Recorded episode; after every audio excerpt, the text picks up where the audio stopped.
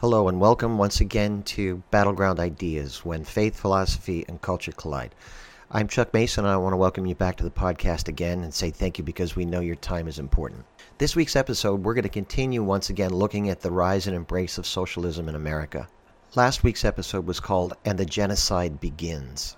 And we took a look at the systematic murder and genocide of those people who were considered exploiters and oppressors and enemies of the state by Vladimir Lenin in the first socialist state. And and we're going to take a look at the revolutions that happened within China and Cambodia to help give some insight as to the mindset of socialists and why it becomes so murderous each and every time it's tried. Now, we have two goals for the podcast today, and the first is to expose you to the historical facts of how unimaginably brutal and sadistic these socialist dictatorships could be when they were dealing with and targeting those people that they consider to be exploiters and oppressors. And once again, this is simply letting the facts of history speak. And the other is to try to understand why these governments become so unimaginably brutal every time and everywhere they're tried. Socialists today will often make the claim that it was old school socialism that was responsible for the brutality and that everything is going to be different today. But here's the problem with that statement. We could, in one sense, agree or possibly believe that was the case if the brutality and the genocide was limited to, say, the first revolution, where once it began, everything got out of hand and lessons were learned from the unimaginable mistakes that were made and that revolutions moving forward from that time were kindler and gentler and didn't systematically liquidate tens of millions of people. But that's precisely what continued to happen from the Russian Revolution on forward. The Russian Revolution was followed by the Chinese Revolution. And under Mao Zedong, a minimum of 45 million people were exterminated in the concentration camps. But it didn't end there. Following the end of the Vietnam War, and the fall of South Vietnam. Marxist principles were implemented in a socialist government, and once again, concentration camps flourished and millions died. And the same thing happened in the killing fields in Cambodia under Pol Pot. And we're going to take an in depth look at that today because the foundation for that entire socialist experiment in Cambodia was the PhD thesis of Khieu Samphan that he wrote for his doctoral degree that he received studying at the prestigious university, the Sorbonne, in Paris. These governments are not accidents of history. In reality, they are carefully crafted experiments that seem to have zero empathy for human suffering. And the only limits to their brutality seem to be the limitations of the human imagination. We're going to begin today by taking a look at the socialist government in the Chinese Revolution and the millions that died under Mao Zedong's Great Leap Forward. The Chinese Revolution was an application of the principles of Karl Marx and Vladimir Lenin that we had discussed in previous podcasts. And they used the Soviet Revolution as a model, even starting their own revolution in the month of October, as Vladimir Lenin had decades earlier in Russia. And they followed the very same model in terms of targeting those that they thought were exploiters and oppressors and implementing the use of concentration camps to re educate the masses and exterminate enemies of the state. And the sadistic nature of the brutality that happened within these camps is unimaginable. So I'm going to read an excerpt from an article from the New York Times. And here's the background for the story. The Chinese have never denied what happened under Mao, but they have tried their best to keep records and documents of the details sealed and unavailable to the democracies of the West. But as control has relaxed within socialist governments, more access has been gained, and people have been able to read China's own internal documentation of what occurred in their country under Mao Zedong. A warning for you that this is harsh, but once again, it's simply history. The article was written by Frank Dikötter on December 15, 2010. And we begin. The worst catastrophe in China's history, and one of the worst anywhere, was the Great Famine of 1958 to 1962, and to this day the ruling Communist Party has not fully acknowledged the degree to which it was a direct result of the forcible herding of villagers into communes under the Great Leap Forward that Mao Zedong launched in 1958. To this day, the party attempts to cover up the, the disaster, usually by blaming the weather, yet detailed records of the horror exist in the party's own national and local archives. I'm going to scroll down a little bit here. Historians have known for some time that the Great Leap Forward resulted in one of the world's worst famines. Demographers have used official census figures to estimate that 20 to 30 million people died. But inside the archives is an abundance of evidence, from the minutes of emergency committees to secret police reports and public security investigations, that show these estimates to be woefully inadequate. In the number of in the summer of 1962, for instance, the head of the Public Security Bureau in Sichuan sent a long handwritten list of casualties to the local boss, informing him that 10.6 million people had died in his province from 1958 to 1961. In many other cases, local party committees investigated the scale of death in the immediate aftermath of the famine, leaving detailed computations of the scale of the horror. In all, the records I studied suggest that the Great Leap Forward was responsible for at least 45 million deaths. Between 2 and 3 million of these victims were tortured to death or summarily executed, often for the slightest infraction. People accused of not working hard enough were hung and beaten. Sometimes they were bound and thrown into ponds. Punishments for the least violations included mutilation and forcing people to eat excrement. One report dated November 30, 1960, and circulated to the top leadership, most likely including Mao, tells how a man named Wang Ziyu had one of his ears chopped off, his legs tied up, tied up with iron wire, and a 10 kilogram stone dropped on his back before he was branded with a sizzling tool. His crime? Digging up a potato. When a boy stole a handful of grain in Hunan village, the local boss forced his father to bury his son alive on the spot. The report of the investigative team sent by the provincial leadership in 1969 to interview survivors of the famine records that the man died of grief three weeks later. Starvation was the punishment of first resort. As report after report shows, food was distributed by the spoonful according to merit and used to force people to obey the party. One, one inspector in Sichuan wrote that commune members too sick to work are deprived of food. It hastens their death. As the catastrophe unfolded, people were forced to resort to previously unthinkable acts to survive.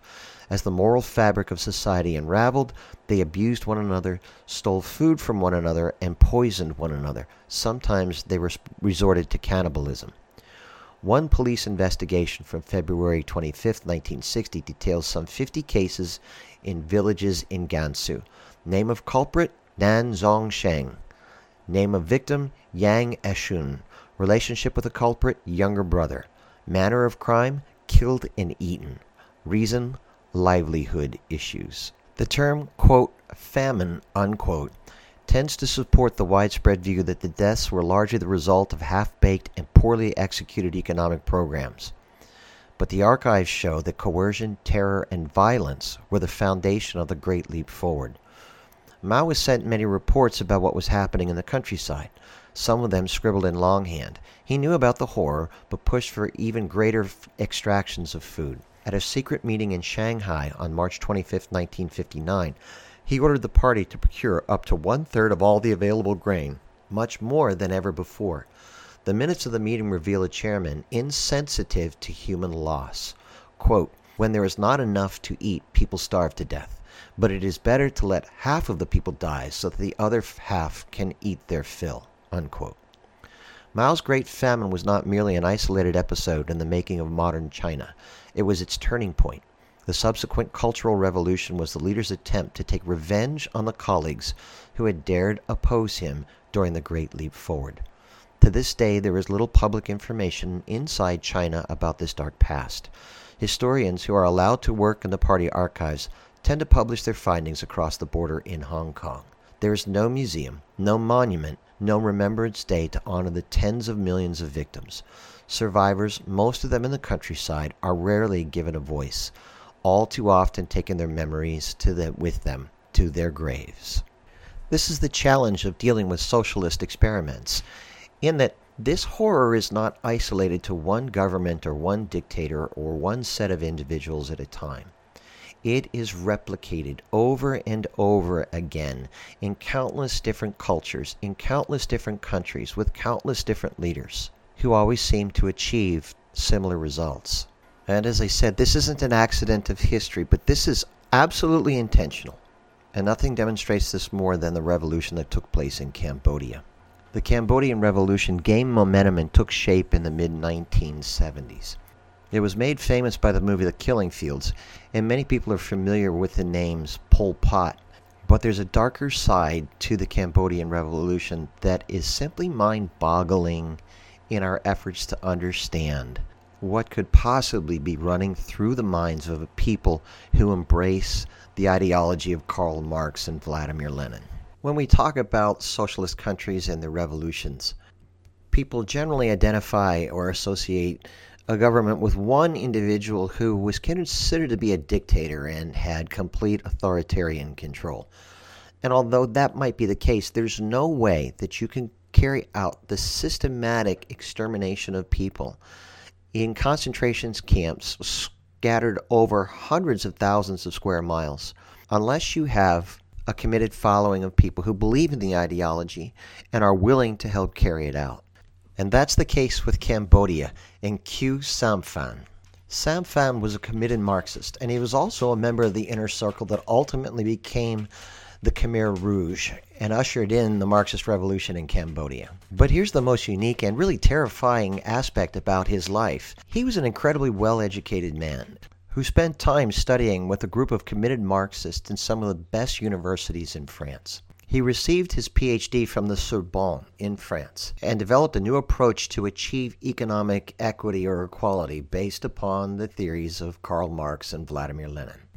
After receiving his PhD, he returned to Cambodia and became part of the revolutionary group that brought about the Marxist revolution in Cambodia.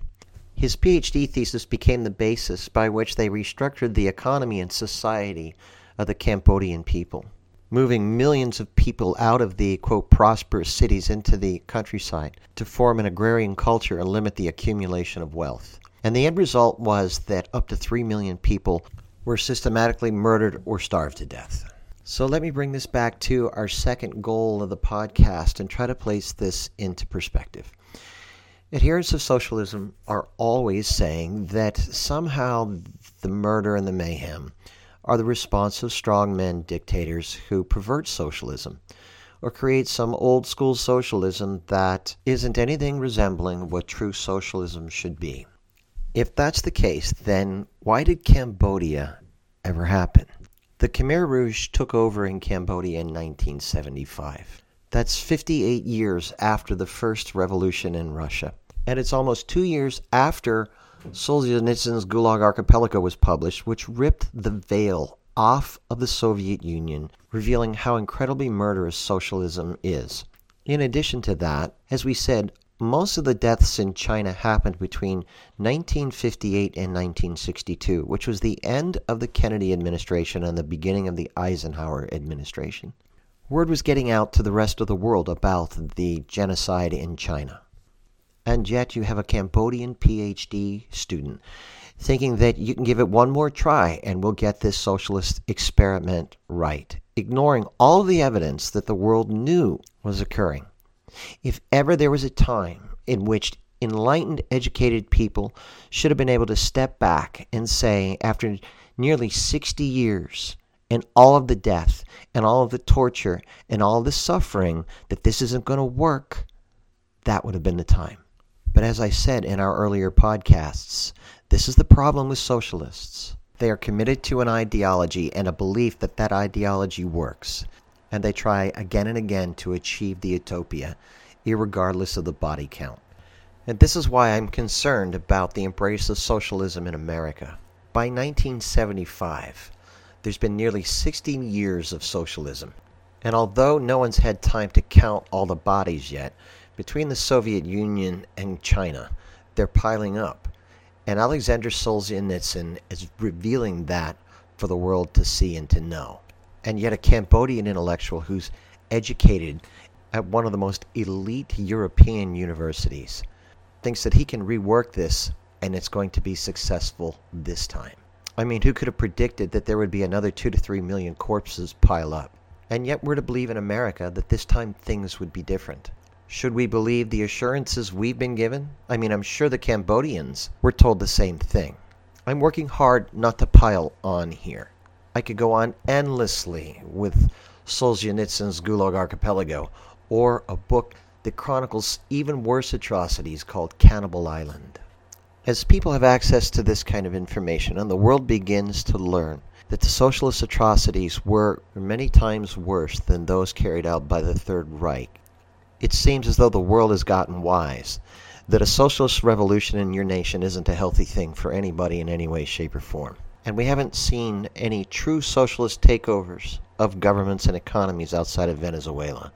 But socialists and those who hold on to the philosophy of Karl Marx have recognized the failure of the great revolutions also. And they're not interested in taking over countries any longer. The postmodern philosophers of Michel Foucault and Jacques Derrida have openly transformed Marxist ideology into an underground movement and a social movement. And it's emerging as identity politics and the social justice movement here in America. And that's going to be the topic of our next podcast. If you've been tracking with us and listening to these podcasts, I hope you'll continue because understanding identity politics and the social justice movement is just as important as learning about the history and comprehending how brutal socialism has been over the last century.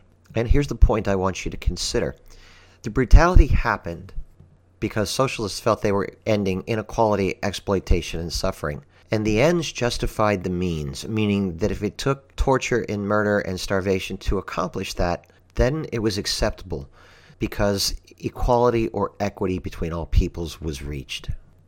The current identity politics and social justice movements seek equality and equity on levels that go beyond economics.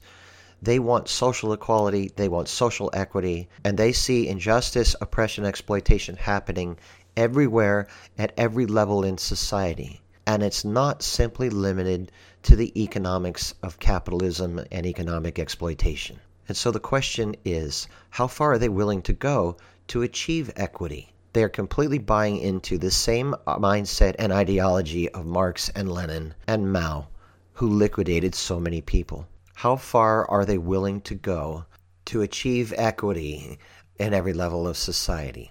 This question is critical, it's legitimate, and it's the very reason we're going to explore this in depth in the upcoming podcasts. Once again, I'm Chuck Mason, and thank you for spending time with us here at Battleground Ideas when Faith, Philosophy, and Culture Collide. Once again, our Facebook page is up and running. You'll see some graphics changes coming over the next week or so. Please like us um, at the page, share at the page, um, share the page, please. Um, let us know your comments, your feedback and you can email me at chuck at battlegroundideas.com. Again, if um, any feedback or questions, I'd like to address those um, at the end of each podcast. So, once again, thanks for spending time with us, and look for our cultural segment that should come out Thursday or Friday of this week.